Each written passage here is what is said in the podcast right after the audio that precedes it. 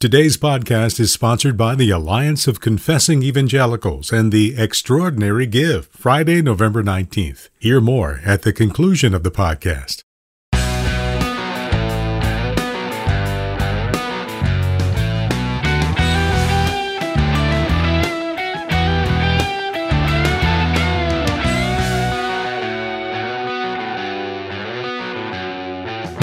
Welcome to Mortification of Spin, a casual conversation about things that count, with Carl Trueman and Todd Pruitt.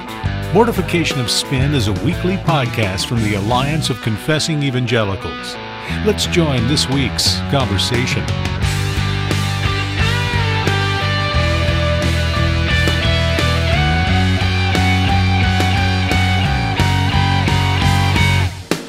Welcome to Mortification of Spin. My name is Carl Trueman. I'm professor of biblical and religious studies at Grove City College in Western Pennsylvania.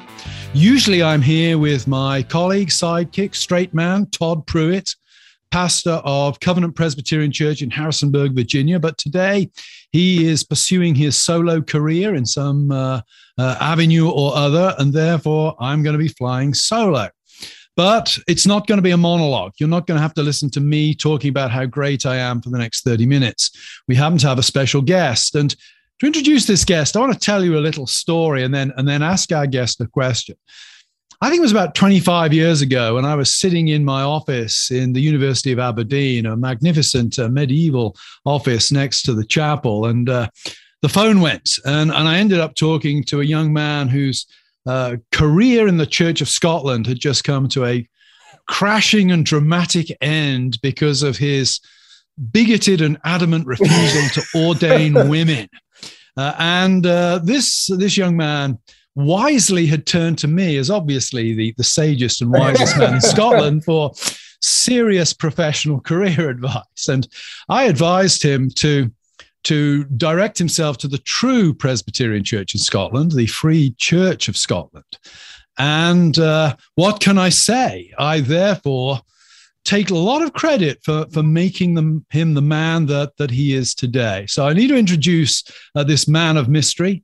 It is the Reverend David Strain, who is senior minister now of First Presbyterian Church in Jackson, Mississippi, and author of a new book about which we want to talk today expository preaching. Dave, great to have you on the program. It's great to be here, Carl. I would be cautious about taking too much credit. Maybe blame would be a better a better way to frame it.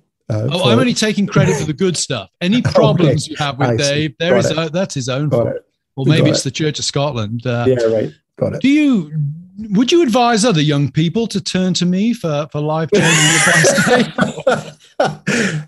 um, I, I, think I'm maybe a cautionary tale about what happens when people do. Yes, yeah. We used to use Paul yeah. Levy as a cautionary tale. Right. So, you know, his wife had learned the shorter catechism, yeah. and if you know if you learn the shorter catechism, you might end up marrying a guy like Paul Levy. Yeah. but hey, it's great to have you on the program. How are things going in Jackson? It's going well, by God's grace. Uh, COVID hasn't been too uh, impactful on our congregation, and the Lord's had mercy on us and seems to be blessing His word, and our church is happy and growing, and we're thankful. Excellent, excellent. And you're enjoying the Southern culture? Yeah, Southern people are so incredibly warm and hospitable and kind, and uh, they've really made us welcome here over the years. We love it That's here. That's nice. And the fried green tomatoes might be the greatest culinary invention it, in the history fried of the okra and fried green tomatoes, really yeah. good yeah, you can't beat it. Mm-hmm. But anyway, we want to talk to you today about uh, the new book, Expository yeah. Preaching. It's part of a new series being put out by Presbyterian Reformed. I wonder if you could just talk briefly about the, the philosophy, the vision for the series before we right. come in to speak about the book. Yeah, so uh, Jason Helopoulos, uh, my, my good friend at University Reformed Church, who edits the series, and I have been talking for years, really, about the need for basic handbooks on church life in a reformed church. What, it's been our experience as pastors that many people come to our churches from a variety of other denominational backgrounds, and perhaps they're drawn by a need for uh, more engagement with scripture in preaching or by um, a, a, a sense of an approach to worship that is rooted in the history of the church. Um, but they have lots of questions and lots of misunderstandings about all sorts of things in the life of the church um, that that they discover are quite different, or we come at the same issues from a different perspective because we're Reformed Christians. And there are there are a number of shorter guides to topics out there. Some of them uh, P&R actually helpfully have produced the basics of the faith series.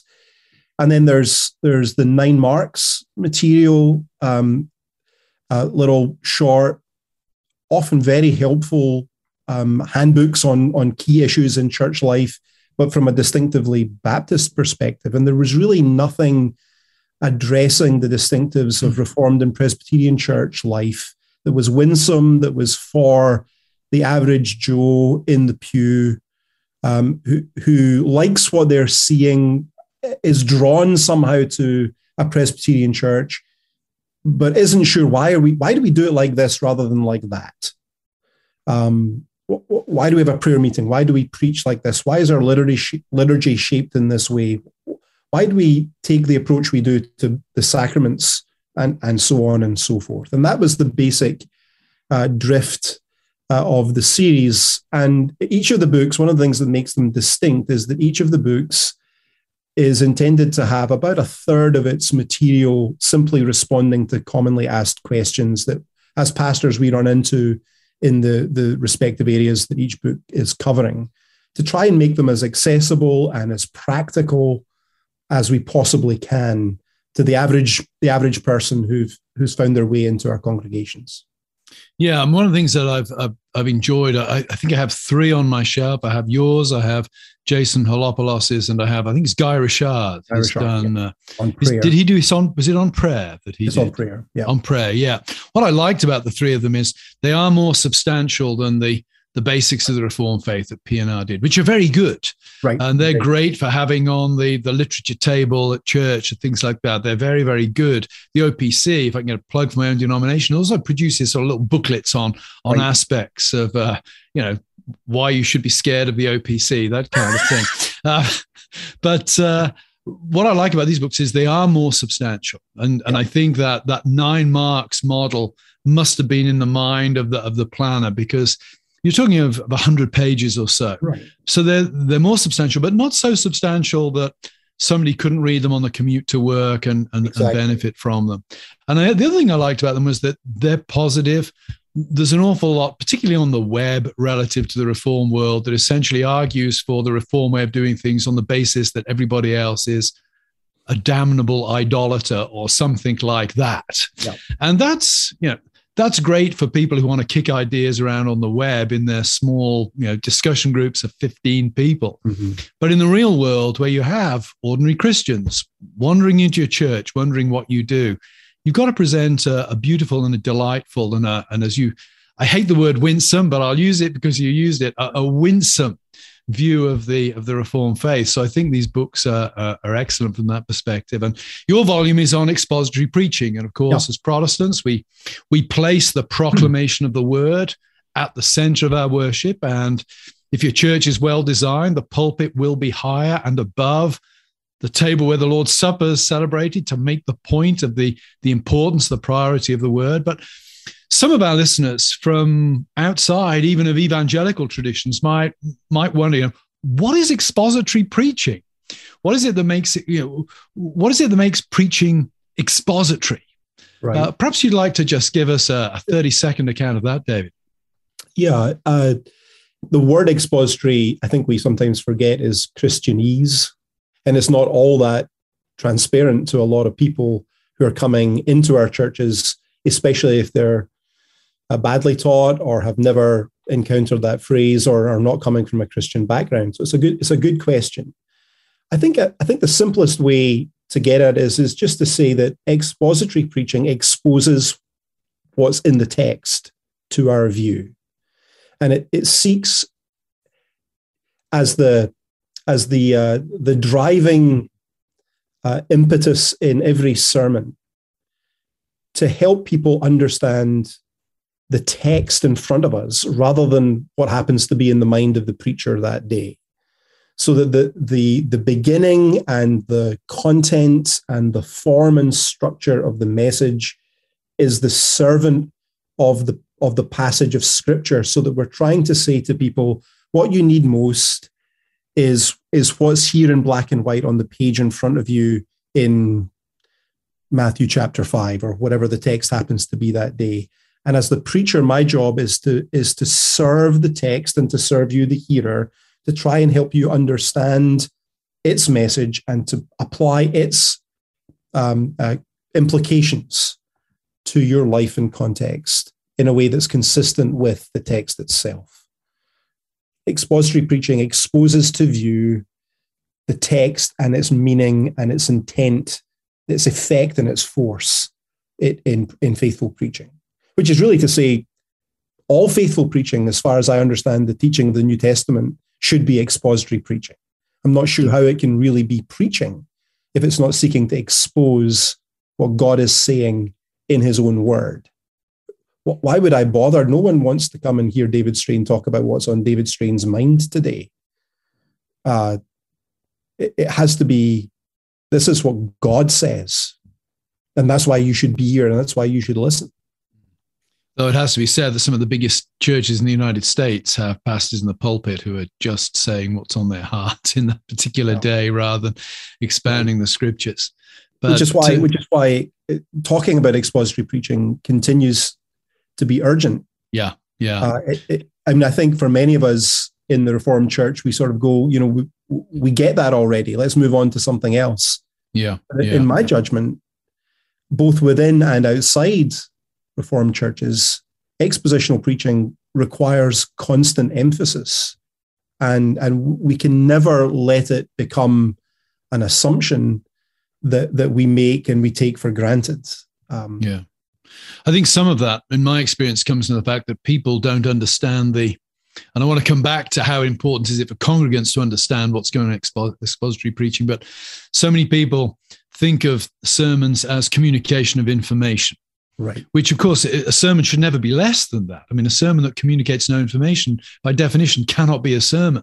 Sure. But that can tilt us towards thinking of the sermon as a pedagogical exercise akin to a lecture. And I remember reading something Samuel Johnson said in the 18th century about know, people have a weird idea that the best way to learn is going to a lecture. You, you, should buy a book. You can sit and read a book. And I think, particularly in our very tech savvy day, this idea that one guy standing at the front and engaging in a monologue for 20, 25, 30, 35, if you mark Dever, 60 minutes is, is, is an effective way of teaching. A lot of people are very skeptical about that. But of course, preaching isn't just communication of information. As you say, it's, it's exposing the intention of God in his revelation as it applies, as it confronts us as individuals.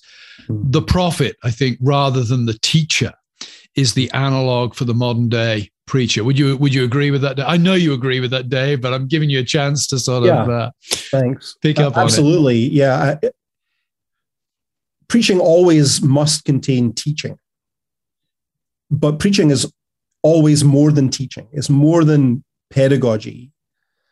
Um, and and there are effective mechanisms for communicating information that are that if it was just about finding the most efficient method for learning the data, then then preaching is not is you know what, what's the point? Let's quit. We we don't need any more preachers if that's what it was about. There are there are much in our tech savvy age, as you put it. There's there are many more uh, uh, effective ways of delivering information out there.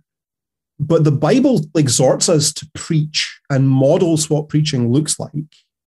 And so the question is not should we preach, but what is it about preaching that makes it so very important? And as I read the scriptures and as I think about the way the church has reflected on preaching in history, especially the Reformation Church and the Post Reformation Church, preaching when it when it says what God says, God is saying it in the preaching of the word. The Second Helvetic Confession the preaching of the word of God is the word of God. That's not saying somehow that the this fallible preacher in the pulpit has been endowed with ex cathedra authority so that whatever he says now binds everyone's conscience in some automatic fashion. Really, what it's saying is, insofar as the preacher is faithful to the text in explaining what the text means and says and all its implications, uh, insofar as he is faithful to the text, God himself speaks through the preacher his own word with force and authority. You're right, there is a prophetic component to that. So that I want I want the congregation to feel God is talking. And so there's a there's a, a an atmosphere of holiness and gravity and transcendence that helps us hang upon the ministry of the word with an eagerness, believing that there's a, a divine encounter taking place. We, we are meeting the exalted Christ exercising his prophetic ministry through the Spirit as the word is proclaimed. And that's actually when you when you think of it like that, when you come to preaching like that, both for the preacher and the hearer, it becomes an electric thing, never a dull act of uh, sort of data downloading how, how inefficient a mechanism preaching is for that. But if Christ is speaking, that changes everything. Yeah. Yeah. And in, in the Second Helvetic Confession, the, the Latin is very strong. The Latin, it translates really as um, the word of God, when correctly preached, is the very word of God itself. It's very, very strong there, and that's always struck me. And I've, I'm a big fan of P.T. Forsyth's book, yeah. uh, "Positive Preaching in the Modern Mind," which can, you know, P.T. Forsyth is a 19th century quasi-liberal in some ways. His view of Scripture is not the Westminster Confession's view of Scripture, right. but on that confrontational aspect of preaching, if we, if we put it this way, where the real presence of God is mediated by the preaching of the word. I think that is a powerful, important lesson. And mm-hmm. I think it has aesthetic implications as well. In that when you get up into the pulpit as a minister, if from the moment you open your mouth, it's not clear to the congregation that what they're about to hear is the most important thing they're going to hear all week, you're not preaching right. Yeah, right. that's that. Now that may look different for different people, but that level of serious conviction has to come through very early on in a sermon, I yeah. think. Here's a couple of questions, Dave, I want to ask you just to get your opinion on, really. And I know and, and opinions vary on this and legitimately vary on these things, but mm-hmm. uh, what about uh, thematic sermons and sermon series? In our world, it's very common, and I, would, I think the default in my experience is preach through a book of the Bible. Right. You know, take a whole book of the Bible and work through it. And that has the advantage of, yeah, when I preach through Judges, I really don't want to preach on Judges 19, but I'm going to have to do it when I hit Judges 19. Uh, it, it has the advantage of taming the preacher in some way or disciplining the preacher to say things mm-hmm. he may not wish to say. But is there a place for thematic sermons or even thematic sermon series, given the fact that a lot of people today don't have a grasp of the Bible as a whole. And it's hard to get that when you're just grinding through one book after another. What do you think? Yeah. Well, there's a number of things to say. One of them is there's things to say to people on on one side of the ditch and things to say to people on the other side of the ditch. On one side of the ditch, there are those who um, maybe coming straight out of seminary think expositional preaching is is only working through big chunks of the Bible, whole Bible books, and it is an act of uh, scholarship where where I I in the pulpit very earnest, very serious. I, I want to tell people everything that I know about the text, and and and so week after week they're plowing through huge amounts of of learned information um, and that's a that's a fairly common rookie mistake. The, the sort of running commentary or even a well-crafted sermon, but it's it's just it's it's too information heavy and it equates exposition with always going verse by verse through whole books of the Bible, and it can't be anything else, and you're not being faithful if you don't. I think that's a problem. And instead of helping people love the scriptures, it can sometimes have the opposite effect. Um, and you can weary your people by laboring too long, going far too slowly, giving them way too much, very difficult material. And instead of helping someone get excited about the message of Jeremiah, which is not an easy book to preach through because it's, it's largely unrelenting in its oracles of judgment. Instead of helping them grasp the book of Jeremiah with enthusiasm, you turn them off completely. Um, on the other hand, the other extreme, there are those who who bounce from topic to topic and stitch together a message that the the controlling idea is the theme that they have chosen. And that is the organizing principle for their message.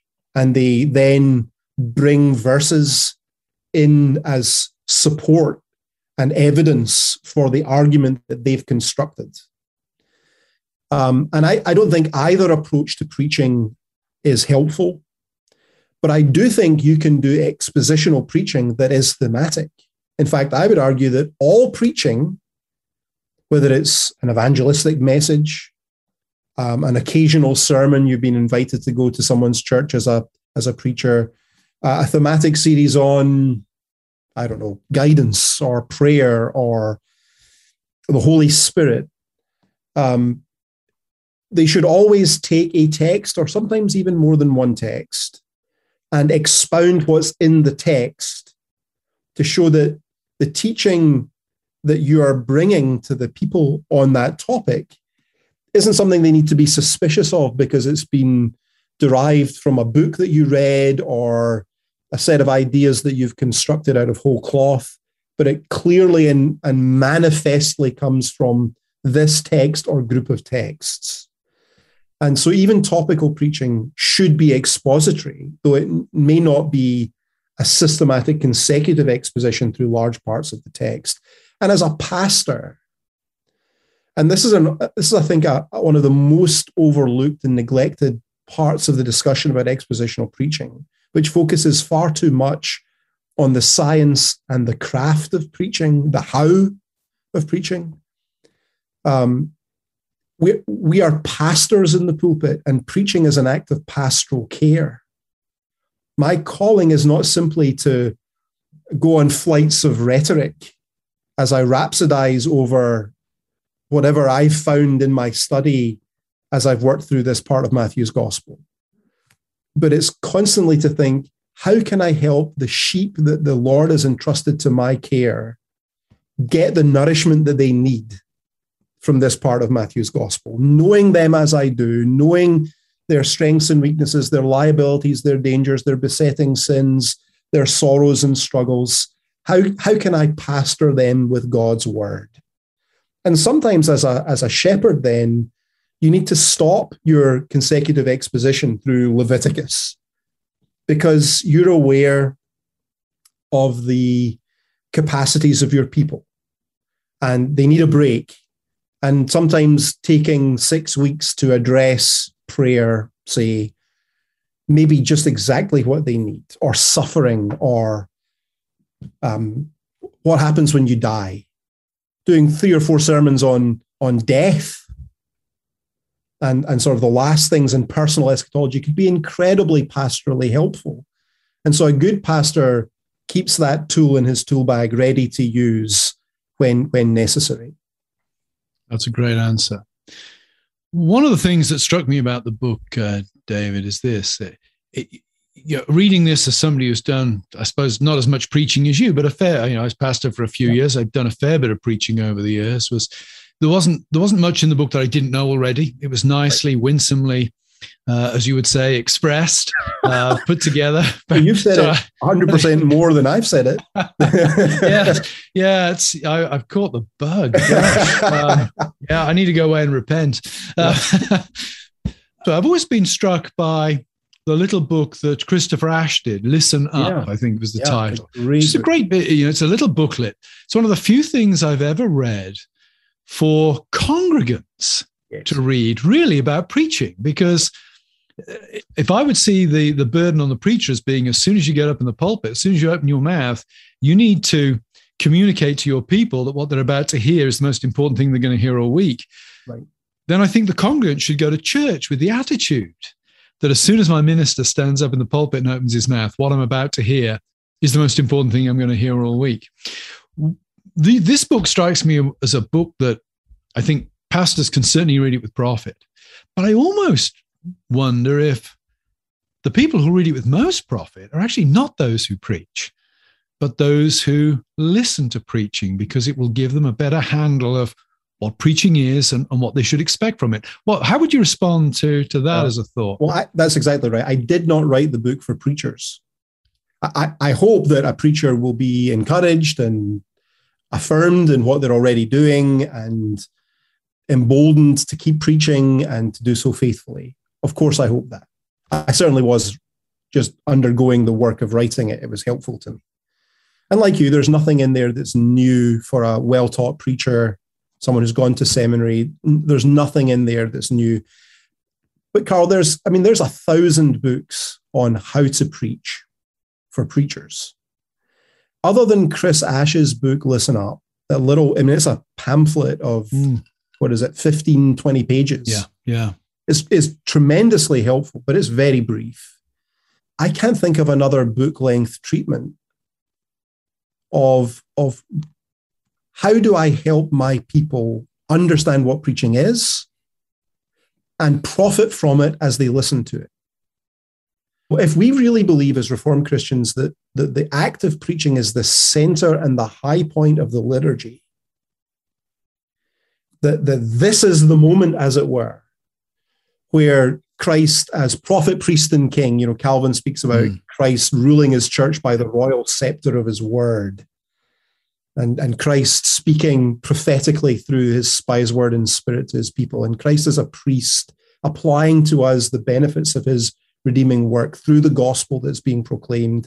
If that's what's happening in preaching, then surely we should do more to equip our congregations to understand that and and to really get the most out of it. There's there's two parts of duty of our duty here. There's certainly the duty of the preacher and that's where most of the emphasis maybe rightly falls. We want the preacher to be well equipped and well trained. We want him to understand the text and know his people and shepherd them well with the preaching of the word we want him to be rhetorically and um, uh, temperamentally well suited and, and gifted in the preaching uh, task? Yes. But there's another side. There's there's also the duty that falls on the hearer. As I listen to preaching, it's incumbent upon me to ensure that I profit from the word, that it that I am not a hearer only, but a doer also, that I take heed how I hear.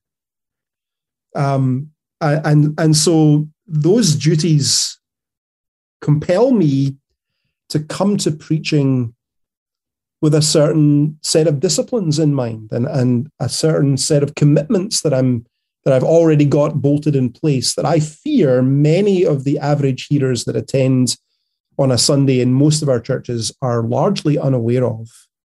And, and so the book is I wrote the book for the church members at First Presbyterian Church, not for preachers, but for the average listener. Well, it's been great having you on the, the show today, David. And I do want to, first of all, I want to say thank you so much for speaking with such enthusiasm about the preaching task. Uh, it's great to hear a professional preacher who still loves what he does. That's uh, that's an infectious thing. And secondly, to thank you for this book. Uh, it's expository preaching. Its foreword is by Kevin DeYoung. It's part of this Blessings of the Faith series, which is seeking to, uh, as Dave said earlier, put into the hands of reform lay people and and lay people who are just interested in what it means to be reformed. Concise, uh, winsome, friendly uh, accounts of serious and important aspects of the reform faith. So thank you so much for that, Dave, and uh, reinforce uh, your conclusion there. This is a book for everyone to read, perhaps particularly for congregants who mm. want to know, you know, what frame should I bring to bear in my mind when I go and sit under the preaching of the word each week? What should I be expecting from the preaching of the word? What should I, I be expecting it to do? How should I be responding to it? So, mm-hmm. thank you for this great little book, Dave. And uh, if any of our listeners are interested in uh, getting a copy without actually providing David with any royalties, uh, you can go to our website, mortificationofspin.org, and uh, enter for a chance to win a copy there. While you're visiting our website, please, if the Spirit leads you winsomely to make a donation, then please feel free to make a donation to the Alliance. Uh, if you felt that the quality of the program has improved massively due to the absence of my co host and straight man, Todd Pruitt, don't hesitate to write into Bob Brady and tell him so. Uh, otherwise, all that remains for me now is to thank Dave once again for being our guest today, to thank you for listening, and to say we look forward to being with you on the program next time. We got married in a fever,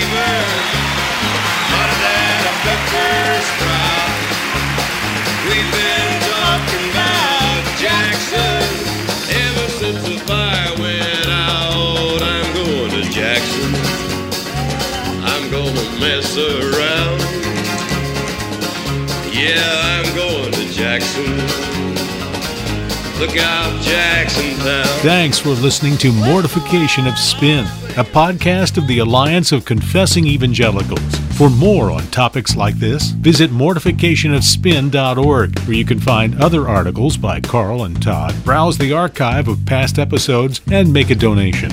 We'll talk to you next time on Mortification of Spin.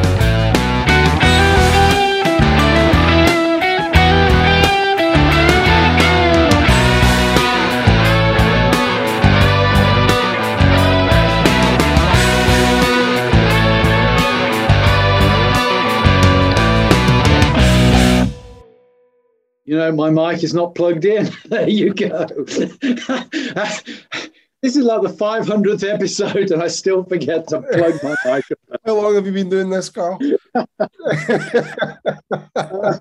that working better? Excellent. Okay. I worry that I've done that a few times and not realized. So well, well caught.